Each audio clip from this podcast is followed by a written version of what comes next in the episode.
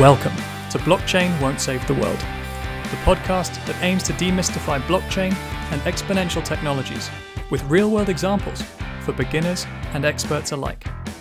Because blockchain won't save the world. We will. Hello, everybody, and welcome back. Today, I'm joined by the husband and wife team behind the Mobility Open Blockchain Initiative, MOBI and we'll be talking about the importance of blockchain technology for smart cities and mobility. Tram and Chris, welcome to Blockchain Won't Save the World. Thank you. Thanks. Thank you for having us. I'm really glad you guys can be here. And before we get started on the serious questions, I want to ask because this is the first ever husband and wife team I've had on the podcast. What's it like to be a couple working in disruptive technology together? Um, it depends on which day you're asking. at our best, we aspire to be the Bill Gates and Melinda Gates of smart mobility.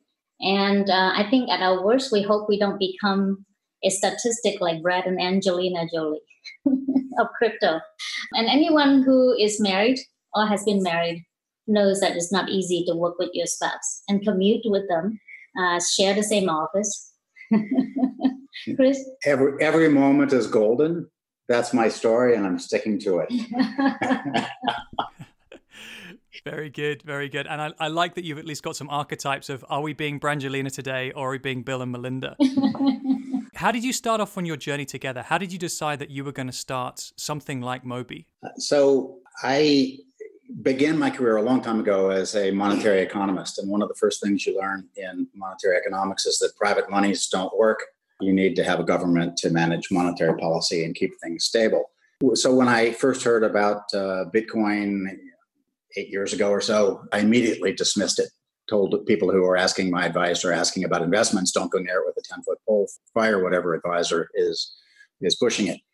And then I came across a couple of things that I thought were particularly interesting. One was an, a, an op ed by Marc Andreessen of A16Z, inventor of the Netscape browser, where I think the, the, the headline, the article was why you should care about Bitcoin. He, he called it the most important and disruptive technology since the, the PC and the internet. And I thought, okay, well, if somebody like that is is interested, uh, there must be more to this. And I began to dig a little bit. And of course, uh, like everybody who digs a little bit, pretty soon you're all the way down the rabbit hole. And I began to realize that this was a, a not only an important technology, but essentially it made uh, potentially all assets into something that's extremely useful that heretofore only money uh, had as a characteristic, and that was the ability to be a, a, bearer instrument. And if not only money could be a bearer instrument, you know, all kinds of electronic money, private monies, crypto, but also assets like cars, infrastructure, services, all of these things could be done in peer to peer transactions because, like currency, uh, like cash, uh, they all became sort of bearer transactions. And I began doing uh, a bunch of POCs. At that time, I was the CFO of Toyota's largest subsidiary and uh, also in charge of innovation. And began doing a bunch of POCs in blockchain, rideshare on a, on a, on a blockchain, car share, usage based insurance, uh, data marketplaces, these kinds of things. And we showed them off at Consensus back in, I think it was 2017. And immediately thereafter, I began hearing from peers in other auto companies and other tech companies uh, saying, So we did that same POC, or we were interested in doing that same POC. And the story was always kind of the same. It was always, oh, we found it was fairly easy to put a, a car on a blockchain or pretty easy to do car share on a blockchain. Uh, but now what do we do? And we all realized about the same time that the, the hard problem wasn't sticking an asset on a blockchain. The hard problem was getting to scale. We realized that blockchain is not really about technology, it's really about community. And we started meeting initially under the auspices of MIT Media Lab and later in larger and larger groups, often in Silicon Valley, until we had probably more than, than 50 people in the room and it became apparent that we needed to do something a little bit more formal. And so I retired from Toyota and Tram and a couple of other people uh, launched MOBI to create a formal structure around what we were trying to do. Got you. And I really want to double click on this segue because that's the story according to Chris. And obviously, you saw the industry side momentum building. Tram, at what point was the pitch saying, I've got this vision, I'm going to retire and I'm going to do a thing in blockchain? How did that conversation go? So actually, it's we start talking about blockchain uh, for a long time, and my background is not in, in technology at all. Early on, uh, I was a chemist. Uh, this is way back when uh, quantum mechanics was for geeky and nerdy, nerdy chemists and not quantum computing. And uh, it's gotten sexier. and then I went into art conservation and art preservation, uh, heritage preservation. And for two decades or so, I was working for the Getty here in Los Angeles and also uh, projects with UNESCO around the world. And most of my projects tend to be in the Middle East and Eastern Europe uh, and some South America. And, and many of my friends were joking, asking me if I was part of the CIA instead of, of conservation. So when we first talked about blockchain, Chris was very excited about it. I wasn't sure if I understood it well, but the more we talk about it and the more I read into it, the more excited I got. And the first excitement I got about it actually was reading about IBM's use case with Walmart. Then also thinking about how it could really help intellectual property, uh, since I work in the arts and artists and a content producer in general. So when I, I left the Getty, that was the first consortium that I thought about starting, and, and that was Dream, which is distributed registry for the entertainment, art, and media. And um, that was a year before Chris decided to quit Toyota and uh, when he wanted to do it, I already did that, so I can't say no.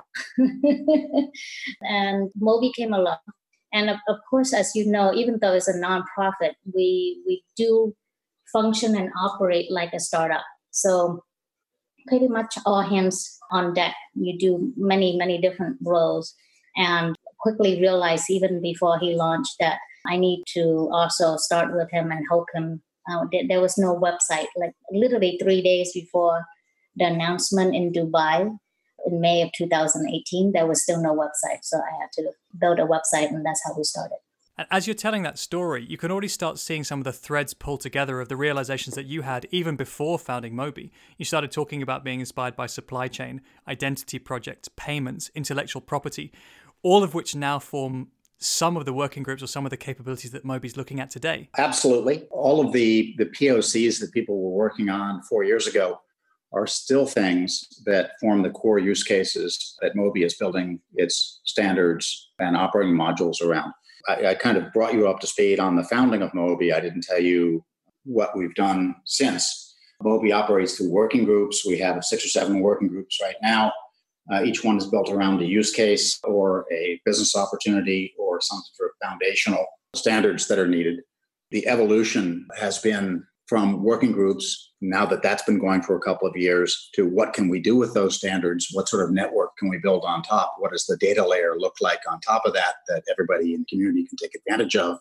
And then the third layer on top of that would be the applications. So I think the, the evolution of Mobi has been working groups and standards, shared network, then distributed applications on top. And as that's evolved, obviously it started with some of the familiar automotive use cases that you've described. But over time, that slightly pivoted more towards mobility and smart cities outside of automotive, or rather adjacent to automotive. So tell me more about how the domain of smart cities and mobility has started to become part of your priorities alongside some of the more traditional automotive use cases. Right. So there was a realization fairly early on that the biggest and most impactful use case was around uh, what you could do with connected vehicles. The realization that machine to machine transactions would probably come first. Autonomous transactions would come before full autonomy of driving, uh, that it would potentially be more impactful, this idea of machine to machine communication and payment. So, what would they be paying for? Will they'd be participating in an ecosystem where they're paying for roads, paying for services, paying for data? And that led to the development of the second layer that I was talking about, the open mobility network. Then also, uh, what do you do? What do you build on top of that? Build a mobility platform. That is Citopia.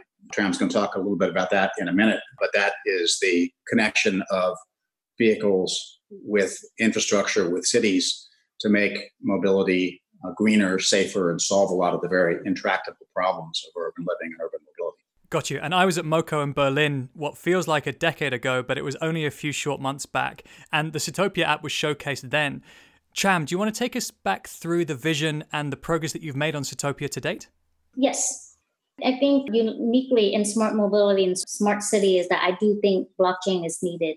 And I think it's needed for four reasons mainly. Blockchain enable digital twins, which permits secure identity and digital economics for physical things. It permits micropayments, which reduce costs relating to bank systems, which requires minimum transaction sizes.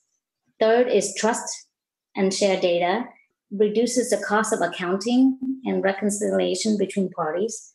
And fourth is data privacy and protection, which is a top concern for pretty much every mobility user that you survey out there, and also cities and government and third party providers.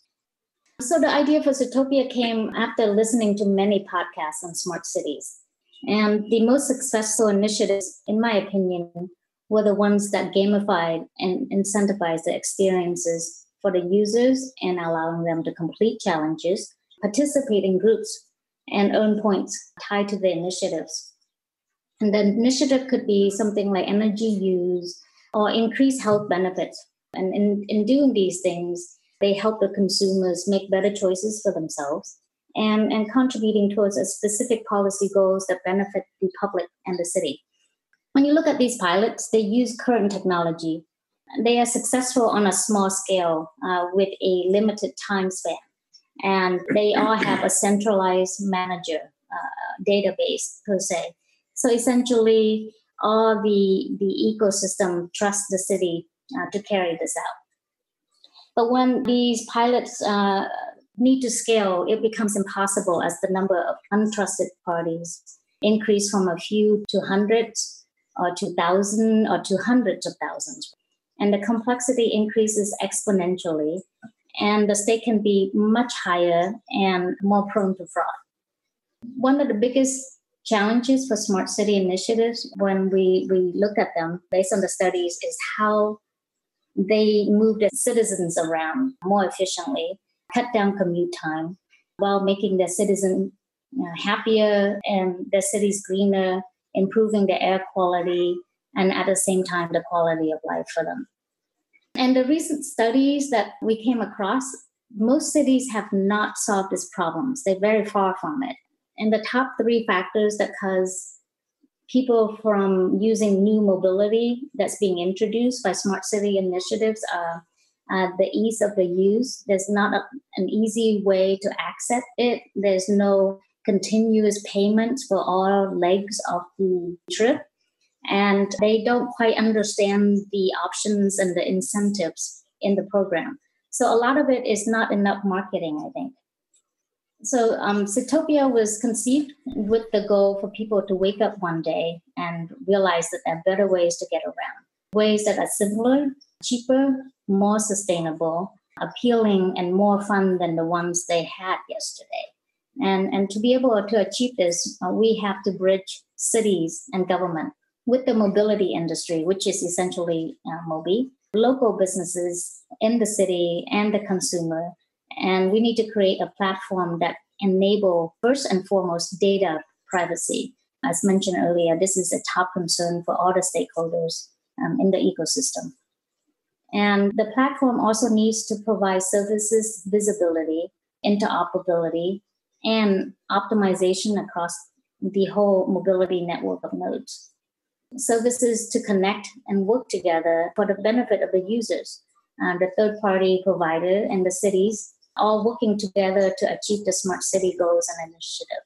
And I think this is a plug here, but I think the critical and essential piece here is that the Citopia platform that you saw us introduce in, in Berlin is a multi is essentially a multimodal application but to my knowledge is the first one that was built on blockchain with open api the other multi, multimodal apps out there and there are so many when i start looking into it are meant to scrape and monetize data from the users and the third party providers and due to this reason i don't think there's any way that uber can convince lyft to come onto their platform and vice versa and for a true multimodal app to work, I think it needs to be neutral and privacy preserving.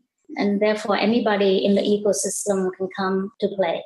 It allows developers from cities, from government, to register on the platform and develop on the platform and create an applet and continue to be able to work with your customer and retain your customers. And all the loyalty points, let's say from BMW or Daimler or Honda and Toyota, all those can remain on their own platform. And Citopia is just a vehicle, a marketplace for them all to do that. If I open the app and if I want to, let's say, book a bus trip or a taxi or an Uber trip, my data is between myself and the, the third party provider, and nobody else um, have access to that. So essentially, trust and data privacy has an exponential economic gains by cutting operational, accounting, reconciliation, and maintenance costs for not just us, but, but governments and cities as well. Sounds like a fantastic proposition and one that's much needed. Obviously, you've now extended from working with some of the largest automotives in the world to now working with small businesses and the public sector at the same time, and also trying to take this app into production and out into the world. What have been some of the key learnings from a blockchain perspective or from an ecosystems perspective as you've been developing and rolling out Citopia? The, the key learning is really a confirmation of what I mentioned earlier when we started Mobi. It's about the community, not the technology. And that's still true uh, whether you're talking about the standards development with Mobi or whether you're talking about the rollout of, of an app for solving urban problems. I think the cities and governments are perhaps more used to being approached by companies with solutions and they have the companies uh, sort of fund the trials and pilots and tests of the solution now, companies have been willing to do that because companies, when they sell a technology, a system to a city, can often count on a, a long commercial lifetime uh, where they can make that investment back. It's a little different in the blockchain world. What uh, we're proposing is something that is more of a peer to peer transaction, there's no lock in. And so I think the, the cities and governments perhaps need to become a little bit more comfortable about their role in promoting early stage technology and funding pilots that solve their problems. Because I'm not sure that since there isn't the lock in, there isn't the, uh, the guarantee of a commercial return or a commercial lifetime, there may not be as much of an opportunity to build for the cities. I think the, the, the other key learning is just how big the opportunity is here. There is $26 trillion of road infrastructure globally. Very little of that are monetized today. So this is an enormous asset that belongs to cities and governments that they invest in, but the capital is stranded. They can't charge marginal cost, and so it's subject to all sorts of problems that our economists term tragedy of the commons. And finally, the burden of infrastructure funding often falls on those who can least afford it or at least maybe don't use it. And so there's an allocation issue. And the real learning, I think, with Citopia has been just how powerful this technology, blockchain distributed ledger, in mobility, in the creating the ability to use micropayments for funding city infrastructure, for charging marginal cost for things that you couldn't charge marginal cost for before, to do things like congestion pricing, road usage, real marginal cost road usage pricing, carbon pricing, pollution pricing, and in the process, a huge opportunity to solve some of these very intractable urban problems. That's really interesting. And obviously, you can see the opportunity. You started to work on developing the technology. What are some of the blockers or the barriers, or what are some of the capabilities we need to really scale this? Because we talked about micropayments, you're talking to some extent about established infrastructure or inbuilt infrastructure in vehicles or possibly on devices. What else do we need to scale this to achieve that 26 trillion opportunity?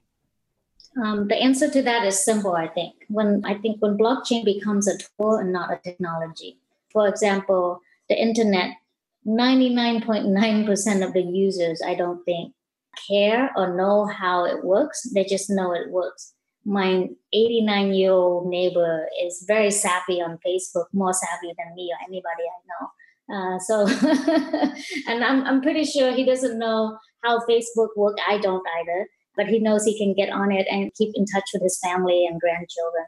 So I think the killer application for blockchain And, and actually, I don't think it's going to be blockchain by itself, but it will be in a combination of AI, IoT, and other rapidly maturing technologies like 5G that can permit anything a person, a vehicle, a piece of infrastructure to have an identity, be intelligent, and participate in an autonomous economic transaction with other things. In fact, we, we hope that Citopia is that type of app, right? Uh, Citopia is not primarily a blockchain app. It's a urban mobility app. It's an infrastructure monetization app that uses blockchain as one of the key technologies. Why does it use blockchain? Not because we think blockchain is cool and we ought to use blockchain, but because we think that the tokens, blockchains, micropayments are the enabling technology that allow cities to do things that can't be done with existing technology, at least not efficiently. And we've been talking a lot to cities and states and government, and every cities have its own unique pain points that they want to solve. But when it comes to solution, it, I think it can come down to just a few things that can be used and applied uh, to solve these solutions. For example, the city of West Hollywood, which is a small city here in Los Angeles, is right in the middle of many other cities. If you want to go from, let's say, Beverly Hills to Culver City, you have to pass through West Hollywood.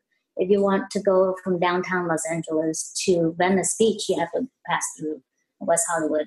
And it has many businesses um, that requires a lot of deliveries also during the day.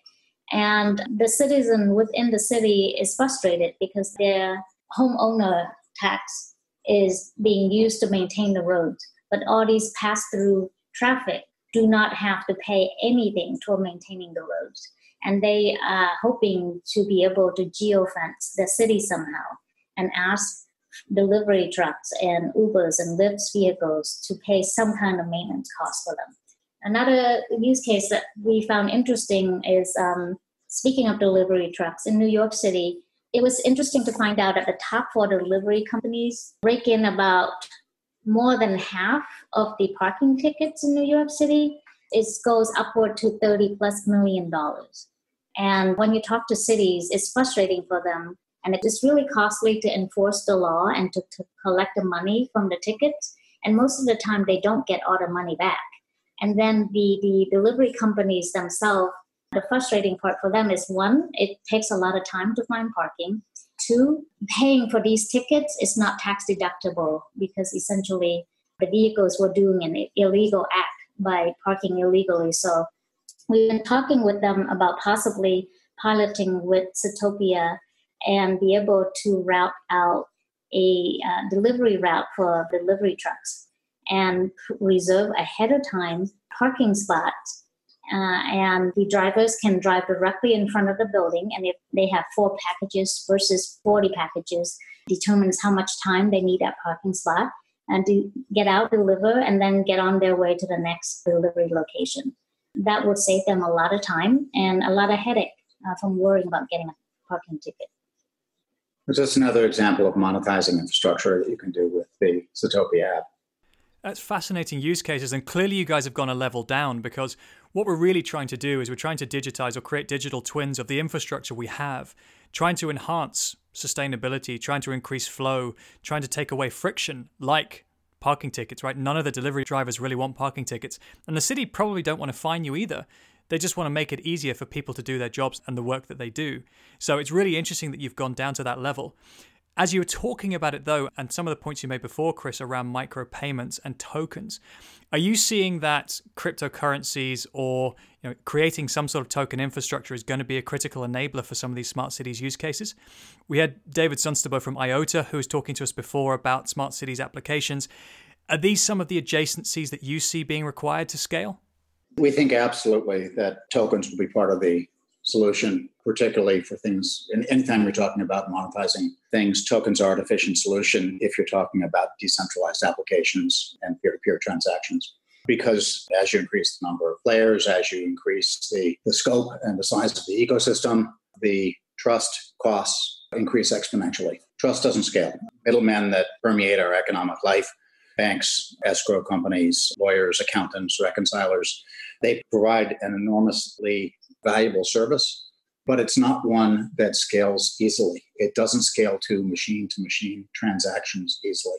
And therefore, we think tokens and smart contracts, and, uh, and particularly digital twins, verifiable IDs, standard ways of originating trusted information, oracles, are all key components and part of the scaling solution. And obviously, there's a still a journey to go with some of this technology in terms of getting enough of the installed base for digital twins within vehicles. We've got some progress made on wallets and on mobile devices, but again, 5G infrastructure to be able to keep connectivity high, to be able to pinpoint vehicles in dense urban areas, it's still ongoing. But I guess you've still got to lay the groundwork before those technologies arrive. Otherwise, you're going to wait two or three years to even start the conversation. An, an awful lot can be done today with existing technology, and it will only get better as the connections get faster, the location services get more accurate, and the costs of the transactions fall. And I wonder, you're looking specifically in and around the adjacencies with mobility.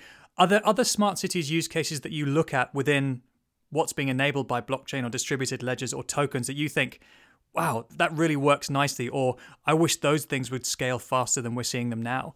Are there other areas within the smart cities ecosystem that you look at and think, that's got a bright future? Uh, it's hard to think of something that the technology doesn't apply to in an urban environment. I can just highlight a, a few. I mean, electric charging vehicles, distributed charging, being able to run distributed charging stations and have uh, IDs for the stations and IDs for the cars and uh, tokenized payments. For the electricity, having smart contracts that use the car's batteries for storage during peak hours when electricity, when the marginal cost of electricity is very expensive. And of course, the marginal cost of power varies a lot during the day. So that's uh, that whole electric ecosystem is one huge urban opportunity. The ability to provide city services, right? If you can charge for things, you can see usage patterns. For example, where do you want to build new bridges, access ramps, roads? Where do you want to include new bike lanes? Where do you need new express lanes? These are things that you can see when you have the real time data that comes along with the marginal cost pricing. That's all a important use case. The ability to use incentives to modify behavior. We haven't talked much about that.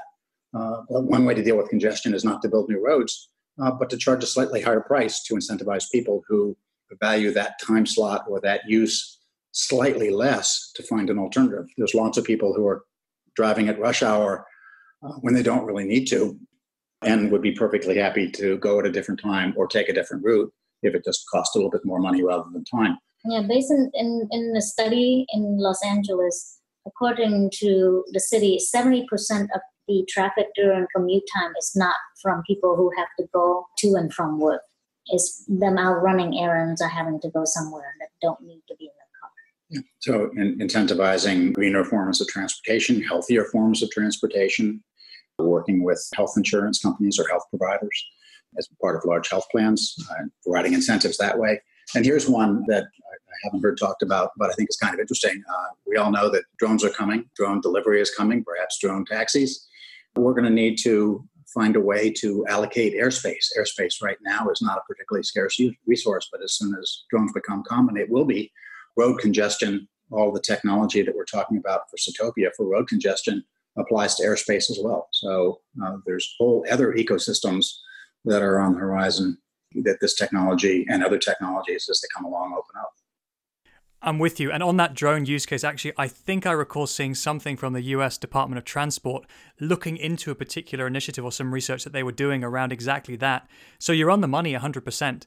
And once you've identified the need to share data, to look at real time information, to modify pricing, to create incentive structures, you start realizing that the infrastructure layer behind that, or the enabling technology behind that, blockchain seems to fit. It's not the only technology, but to be able to do that in a private and an automated way and to be able to enable scalability, it starts feeling like the right sort of story. So, where do we go from here? Chris, Tram, what's next for Mobi and what's next for Citopia? Clearly, you guys have been doing a lot of work, you've been talking to a lot of people, you've been developing a lot of the use cases.